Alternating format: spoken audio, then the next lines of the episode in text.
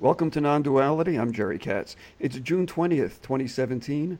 My guest is Mark Ross. Mark lives in Peterborough, Ontario, Canada, where he facilitates gatherings and we'll find out what else he does. Mark also offers satsang guidance and meditations. He can be contacted through his website, awaketoinfinity.com. Welcome, Mark. Hello. So how how did you uh, how did the reality of reality become known to you? What's your story? How did the reality of reality become known? Well, I th- I think it starts out like you know a lot of other seekers on the on the path, so to speak. You know, initially coming to I don't know a deeper recognition of something that maybe previously was I was unaware of um, you know, coming to it through an intense amount of suffering. So when I was in my mid 20s, it lasted about three years. Um, I went through a, a, you know a very intense period of, of depression and uh, anxiety and was experiencing a lot of panic attacks, these sort of things. And you know a way of I guess you could say of coping with the intensity of that suffering was I started using a lot of alcohol. I started drinking quite a bit.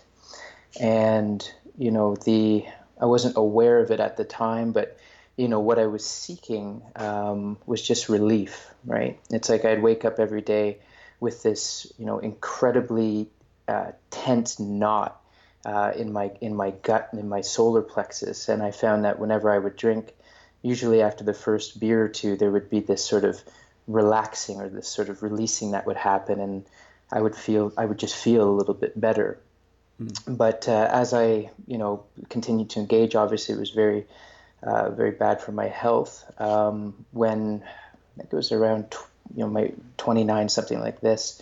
Um, you know the relief that I was getting from drinking all day, and literally it was that I would wake up in the morning and I would just start scrounging for change, that kind of stuff, to uh, to just so I could go down to the beer store or to the LCBO and and buy something, you know, just to sort of get me through the day. And uh, you know, I think it was, you know, at a certain point, what I realized was the the alcohol just stopped working, you know, and I was using a little bit of drugs and stuff like that at the time and the relief that I was seeking and the relief that I, you know, I guess I could say I was I was getting uh, from using completely bottomed out, and I wasn't able to sort of to get that what I was looking for. And it was at that point that this, you know, uh, really intense panic uh, set in. You know, where I was like, well, the the crutch, the thing that's sort of getting me through my day, is no longer functioning anymore. And so this sort of feeling of, well, if this is the best that life has to offer, um, you know, I don't really want any part of it anymore. You know, I don't, I don't want to be here. And it's interesting because, like, I found, like, I've done martial arts ever since I was a little boy, and you know, for me, martial arts was a incredibly beautiful companion throughout my life, and I always found it, you know, it sort of tapped me into, I don't know, this feeling of possibility or potentiality. I don't really know how to explain it, but it was always there was always such a beautiful feeling, you know, sort of bubbling up from inside. And, you know, I remember feeling like, especially in my, when I was, I don't know, like 16, 17, I did a little bit of traveling.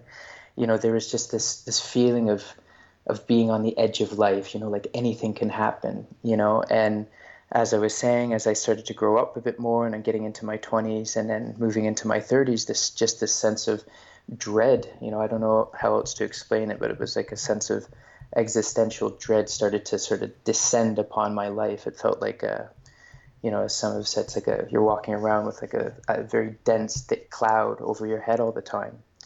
And you know, as I was saying, when you know what I was using to get relief from that no longer worked, uh, there was just a sense of you know I want to end my life. And so I went through about a three month period where I didn't sleep. My nervous system was just amped up continuously. Like from the moment I would wake up in the morning, there was just this sense of uh, very frenetic energy, you know, just shaking constantly. And, um, you know, my mind was, you know, constantly ruminating about ways to sort of, you know, exit this. Uh, you know, level of reality, so to speak. And uh, I was I was seeing a girl in Toronto at the time, and I used to I used to go up on weekends to go visit her. And I remember waking up one morning and it was a beautiful summer morning.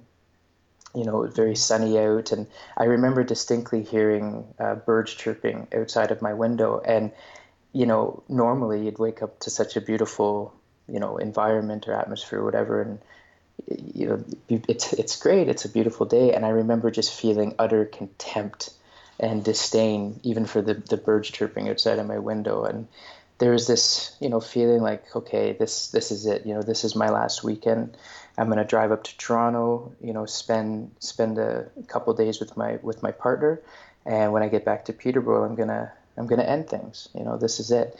And i think it's important to note that throughout that you know three year period of of you know just call it like intense suffering um, you know was was marked by just incessant thinking. Like my mind was never turned off. You know it was it was just mm-hmm. thousands and thousands of thoughts. And you know most of them were you know i would say like the the general feeling was just just intense negativity and fear and and anxiety and stuff like that. And you know i didn't know it at the time but i, I was i wanted relief from that voice in a sense. And so you know, getting back to this visit to Toronto, I spent the weekend there. Um, you know, emotionally, obviously, it was incredibly taxing, and I never really shared, you know, sort of what I was going through with anyone close to me, other than they just knew that I, I wasn't in a particularly good state. I never really shared the content of what was arising in my mind with anybody, or the intensity of the, you know, sensations and and emotions that were were running through my body nonstop. Uh, it was something I kept very private to myself. And uh, on Monday morning, my partner was a school teacher, so you know we got up and uh, said our goodbyes, and she went off to work, and I hopped in my I think I was driving a Dodge Neon at the time. I got my Dodge Neon, and uh, I drove up to the 401, and you know I was I was just sobbing actually. You know, as soon as she left, I just it was like uncontrollable. You know, just uncontrollable sobbing. You know, there was this sense that I was heading back to Peterborough to to basically die. And uh, I was driving for about 15 minutes or so, and I was passing through around Scarborough, and it was like one moment it was just this you know awful feeling inside, and then the next moment it was like my mind just stopped. You know, it was like all thought activity just vanished, and um, you know the way I've described it before in that moment when you know, there was just like the absence of all mental activity, at least as far as I was able to perceive in that moment. It was like my nervous system took this huge out breath, and I felt an incredible sense of relaxation, uh, relief, and uh, a lightness inside which I hadn't experienced for for a really, really long time. And the interesting thing is that in that moment, um, I I remember having that same experience when I was a little boy. I was like seven or eight years old, and I remember uh, being in a grocery store with my mom, and I was coming around the one aisle, and it was like everything just disappeared, and it felt like the little boy that was standing there in the middle of a grocery store disappeared, and there was just it was like something else was sort of gazing or looking out from from behind, you know, the eyes of this this little kid. And I remember feeling this, you know, incredible sense of expansion and and it was very euphoric, um, you know. And I remember like the feel, you know, this my sense of time disappeared, and and I remember like specifically the the the you know concept of like relative size, so things being either big or small, sort of didn't really make sense. You know, it's like I, I remember walking out into the parking lot and like looking at, at the sky, which you know before appeared so big, so vast, so infinite, and it seemed you know infinitesimal. It seemed tiny, and then I remember specifically looking at my thumbnail and it looking like it was the size of the entire the entire universe, you know, this kind of thing. And so when I, you know, getting back to that experience on the highway, um, you know, that was that experience. It was like there was just, it felt like there was something else sort of having that moment, you know. And of course, I can say as I, you know, started to you know, I guess deepen in some understanding, I could say that, that what that was is me. But at the time, it felt like something that wasn't me initially, right? But um, you know, I, I remember, and I was still driving. I was, you know, going about 100 kilometers an hour on the highway, and just feeling this, you know, uh, yeah, I guess the best way to describe it is just this beautiful lightness inside. and that lasted for probably about two or three minutes, and then a voice um, sort of I guess like rose up from the depths. You know, I don't not not to sound too poetic or anything, but it just it was like a very quiet voice that said it's time to stop running. And I was like, mm. oh, oh shit. You know, it's like I realized in that moment that pretty much my whole life I I'd been running away from myself. You know, I'd been running away. I I didn't have the I guess resources or the capacity at that time to really look at my mind and you know, I was in a constant struggle to try to maintain some image that I believe would maybe bring me some love. I, I, I don't really know. But, you know, it was just, it was like a, you know, sort of like this gentle encouragement from within to just stop, like just stop all the running. And uh, I remember, um, you know, there's that feeling of wanting to end my life disappeared. You know, it was, I've described it before, it was this sense of like, it was like the universe or or God or, or I, again it's like I, I don't think the words really matter but it was this just it was like something was showing me another possibility so it was like you know you've been living this way for like a really long time and it's caused nothing but you know a lot of suffering for yourself and the people close to you. And you know now it was like well here's another possibility. And it felt like you know that in that moment there was a choice you know? And I, remember, you know, years before that, um, even my parents had sent me to see a psychologist, you know, because they could see that uh, I was going through some some difficulties, and um, I wasn't ready to do the work. You know, it was sort of like I was going to go to the psychologist, sit down in front of her, and just sort of like abdicate my authority and say, "Okay, lady, fix me." And you know, of course, there just wasn't a willingness somehow to change, or, or or an availability or an openness. But in this moment that you know, I guess I could say just spontaneously opened up or, or descended upon me in that moment on the highway. There was this, all of a sudden it was like, I'm, I'm ready. Something, there's like a readiness here. I don't know what it's going to look like. I have no idea, you know, how this is going to play out, but I'm, I'm just ready. And the first person I called actually when I got back to Peterborough was the psychologist I had seen years before. And uh, I got in, you know, a couple days later and I, it's like I finally gave voice to everything that I was willing to, or sorry, unwilling to admit to myself for years. I was finally able to tell a person, and it was like, uh, you know, in a way, it was like unloading the content of my my mind to a person that was able to to hold space for that. And you know, there was an incredible amount of relief and healing somehow in that, and that was sort of the the beginning. And you know, she gave me a book called uh, Brain Lock, and it was uh, sort of a, a four-step process. It's like a, a clinical approach um, to uh, mindfulness meditation. That was sort of the beginning, and you know there would be these four steps that you would go through each time you would have an intrusive thought that you know was causing some discord in in the experience, and that was sort of the beginning of uh, uh I guess I could say like a small but committed meditation practice. It was like you know, uh, I guess following these instructions, it didn't seem like sort of a like a hobby, like something that I was going to sort of take haphazardly, but it was like it was a matter of life and death. And I could see, you know, in a very short period of time, you know, uh, with the commitment to apply the steps, um, I was actually starting to get relief, and and I was starting to feel a little bit more at ease. And you know, I, I, remember something inside wanted more, and I remember finding myself, you know, sort of drawn to to bookstores, used bookstores, um, you know, in particular. And I remember I kept seeing a copy of The Power of Now. It just kept popping up everywhere I'd go.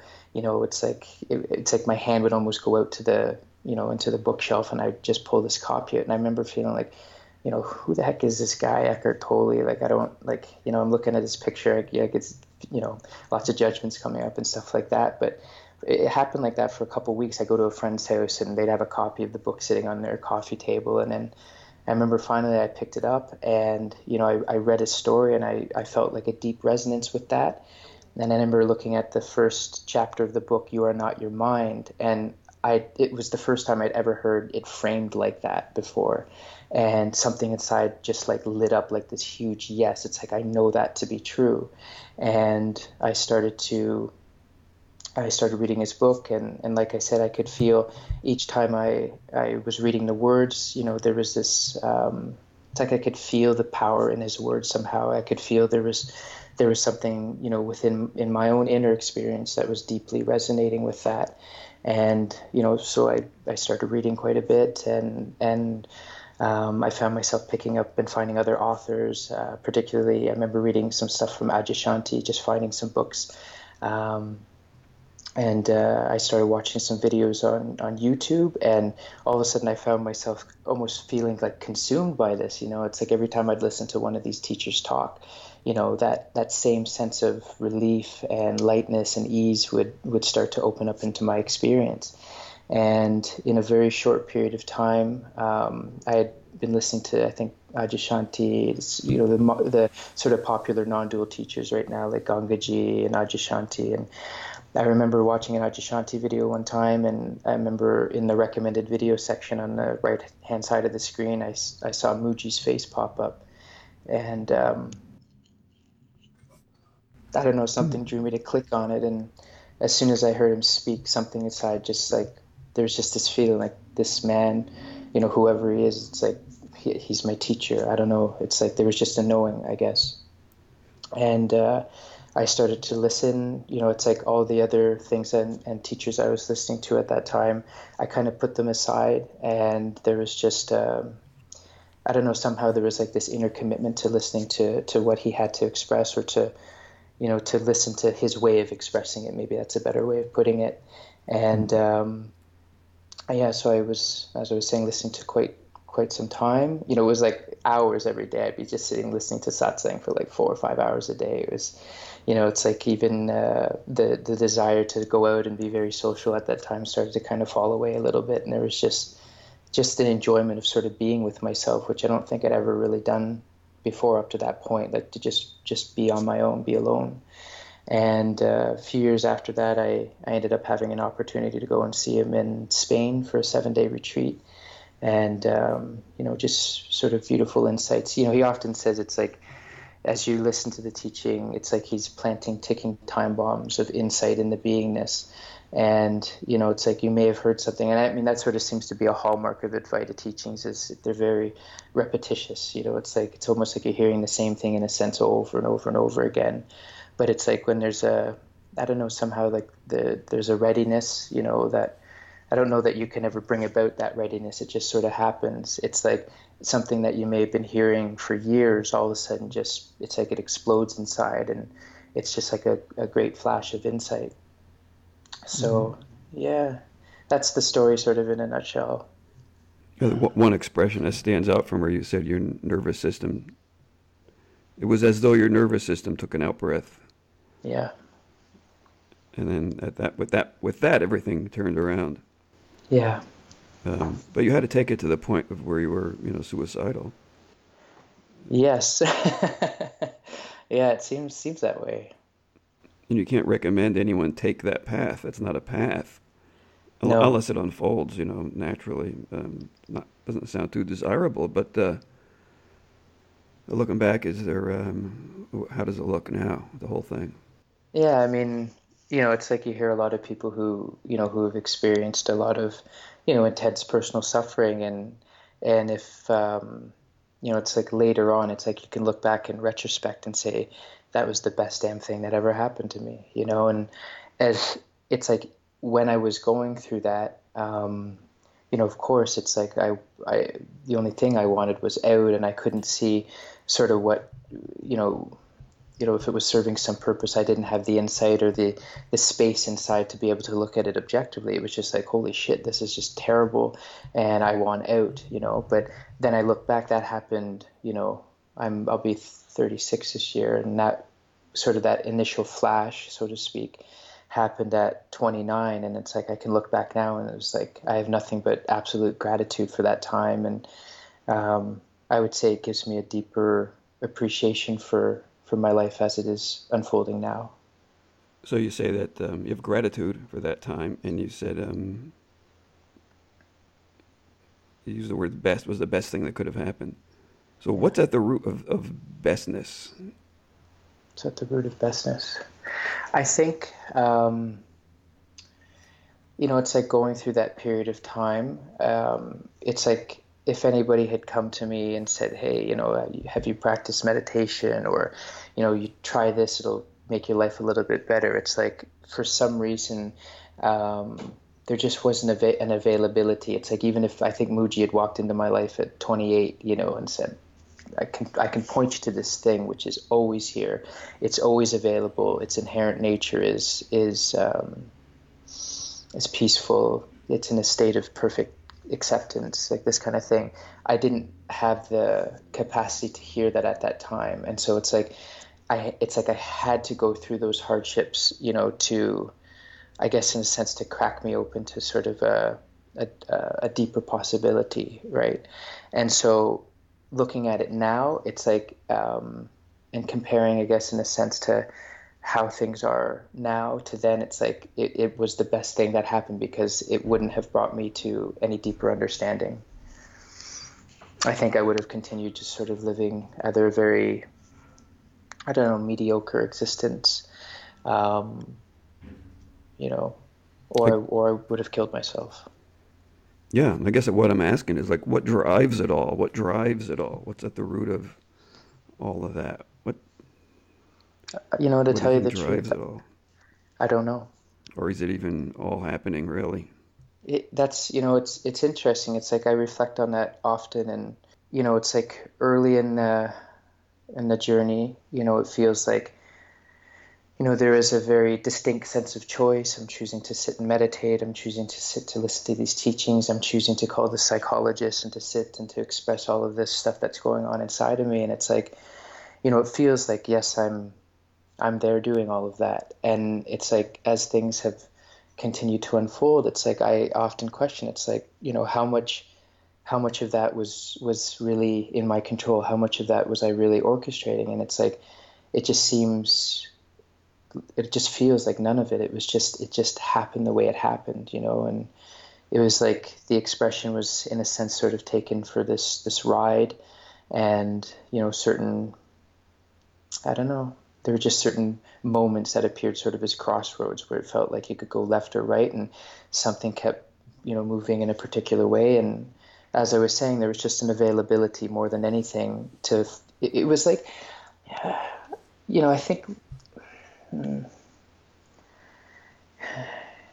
know, because like I had no training in in spirituality. You know, I had no religious background, nothing like that. It was just there was just this feeling that every time you know I would engage listening to a particular teaching or or engaging in a certain practice at that time, there was I could feel like something inside feeling very resonant or light or aligned. I don't know if that's the best way to express it. And something just said, continue you know it was like a feeling continue moving in that direction. And you know it just feels like you know maybe one way of looking at it is just say it, it's been the heart that's been guiding this journey from day one.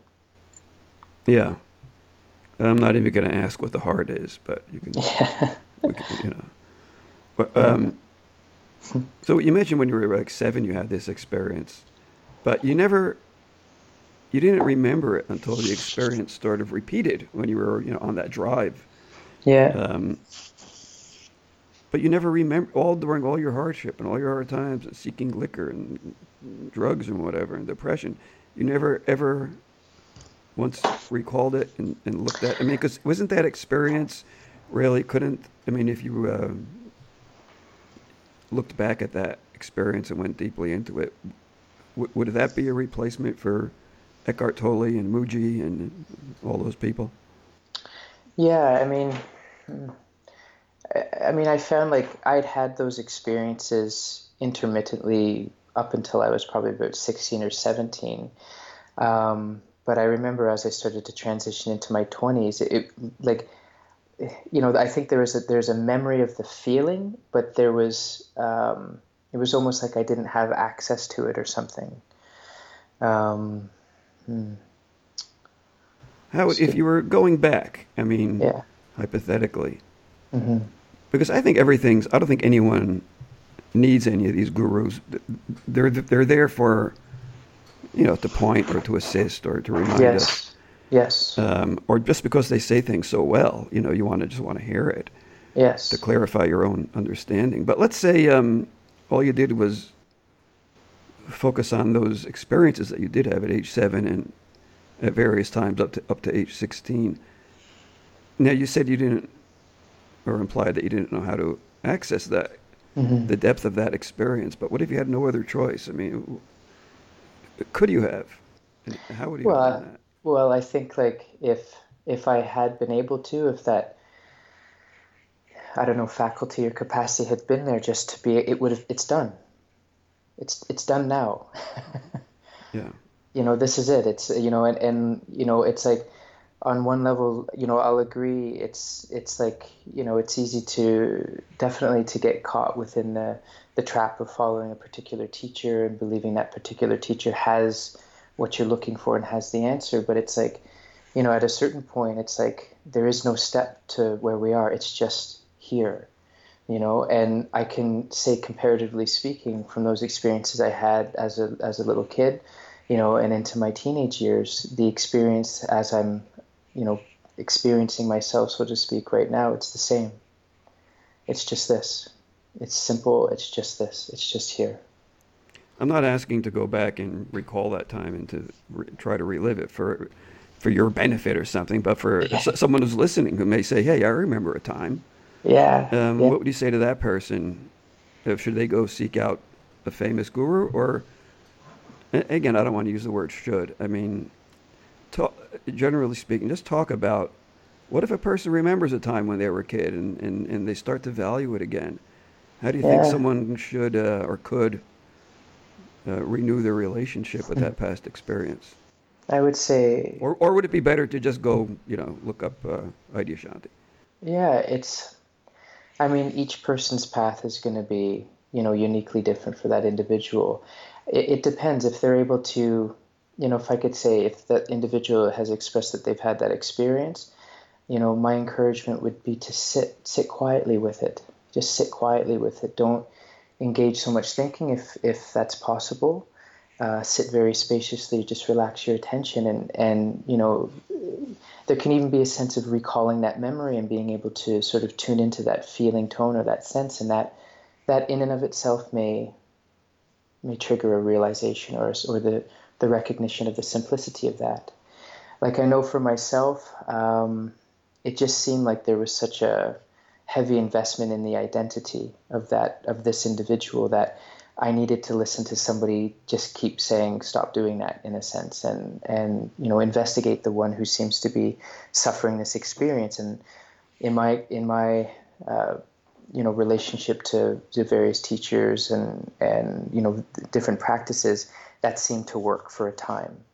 You know and i have to say at a certain point you know even the the concept of having to practice this started to seem quite redundant you know even to have to carry out some some very focused inquiry it was like there's there's there's no step. Even to start to ask the question seems like a step away from what's always effortlessly present in here right?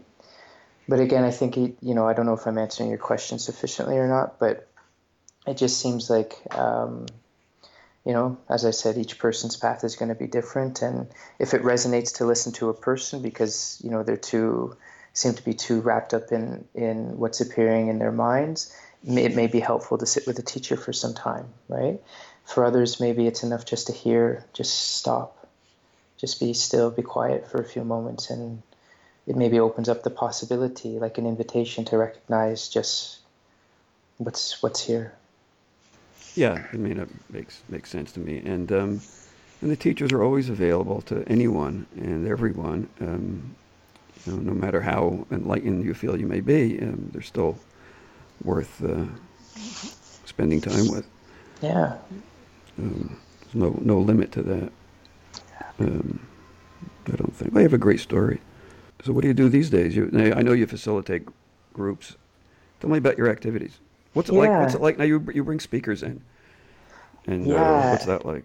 Yeah, it's it's uh, it's interesting. After I had spent some time with Mooji in uh, in Spain initially when he was leading that retreat, I came back and uh, I was sort of on fire, so to speak, for satsang. I just I did I wanted to listen to some more teachers that were, were seemed to be pointing this thing out, and uh, I remember going on a website. There used to be a fellow in Toronto uh, who ran a, a, really beautiful space. It was called the Inner Garden, and he used to host uh, various non-dual teachers, amongst other things. There, I think he used to have like uh, host kirtans and and Sufi whirling dervishes and all this kind of interesting stuff. And uh, I remember going on the website and seeing um, he had a talk with Paul Hedderman, and I was like, oh, okay, this is cool. This is Paul Hedderman's doing this satsang, and I remember going up to to listen to him. And I mean, Paul is such an interesting fellow. I mean you know, I had just come back from seeing, you know, a, a, a, guru, you know, with all of the, the regalia around all of that.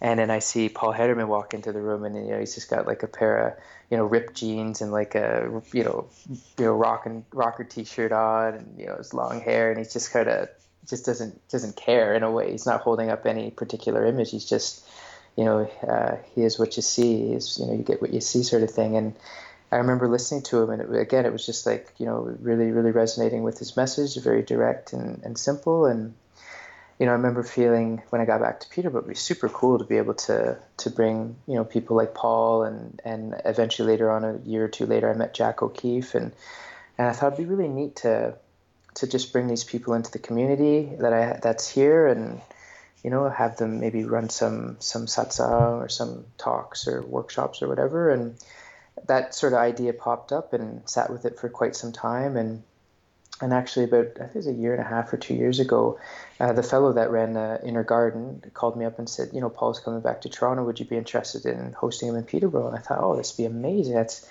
you know, I felt there was some inspiration to do that uh, sometime before that. So I said, yeah, let's do it up. And and that sort of that was the Paul was the first person that I hosted in Peterborough, and a lot of people really seemed to to jive with what he had to share and I think, and Peterborough's not a very big place. Like we've got like it's like eighty thousand people here, and you know over fifty people showed up for Paul's satsang, which was was very surprising for me at the time. I thought maybe we have a small group of people, something very intimate, but a lot of people seemed to be uh, to into what he was sharing, and I've had him back. I think he just left a couple days ago. I think that was his third visit to Peterborough, and uh, we just hosted Jac O'Keeffe about uh, I think a couple two months ago or something like that, and yeah, there seems to be uh, folks here that, that really seem to be enjoying what's what's being shared. And I uh, I was in India actually in February, and I I got back in late March, and I uh, February, February sorry back in late April, and uh, I moved back into a, uh, I have a little one bedroom apartment in East City, and while I was in India, I remember just sort of feeling some inspiration to to want to be able to sort of open up a space where people could come, you know, regularly just to sit. You know, it's like there's not a a lot in terms of a teaching being offered, but you know, it's just space for people to come and and and just sit quietly and and uh, sort of a space that's uh, you know in a way you know dedicated to this type of looking or introspection. And so I offer um, uh, five groups a week in town. Uh, just you know, we sit for about an hour. Sometimes some guidance comes through. People ask some questions, and and uh, it's a good time had by all. it sounds great. I mean, people people can hear you speaking, and uh, you know they can know if they want to align with you. I mean, my initial interaction was with you is that I needed some information, yeah. and um, I knew you had the had access to the information, and you got back to me um, pr- uh, promptly and um, and assisted me. So and um, to me, that's what non-duality culture is about. It's just all the people interacting and yeah, um, yes. interacting in a in a you know a positive way and uh, helping each other. So um, you're definitely part of that, and that's why I've interviewed you. So um, I'm going to close out the interview. Is there anything else you'd like to say? I'm, no, going to give you further. I'm going to give you your website and stuff. But anything else you'd like to say? Yeah, no, I you know just want to thank you. I really appreciate you reaching out, and yeah, it's it's been wonderful chatting with you, Jerry. Yeah, I really appreciate talking and getting to know you, Mark, and enjoy your story and mainly your work, like what you're doing. Yeah. So feels feels good. yeah. Yeah.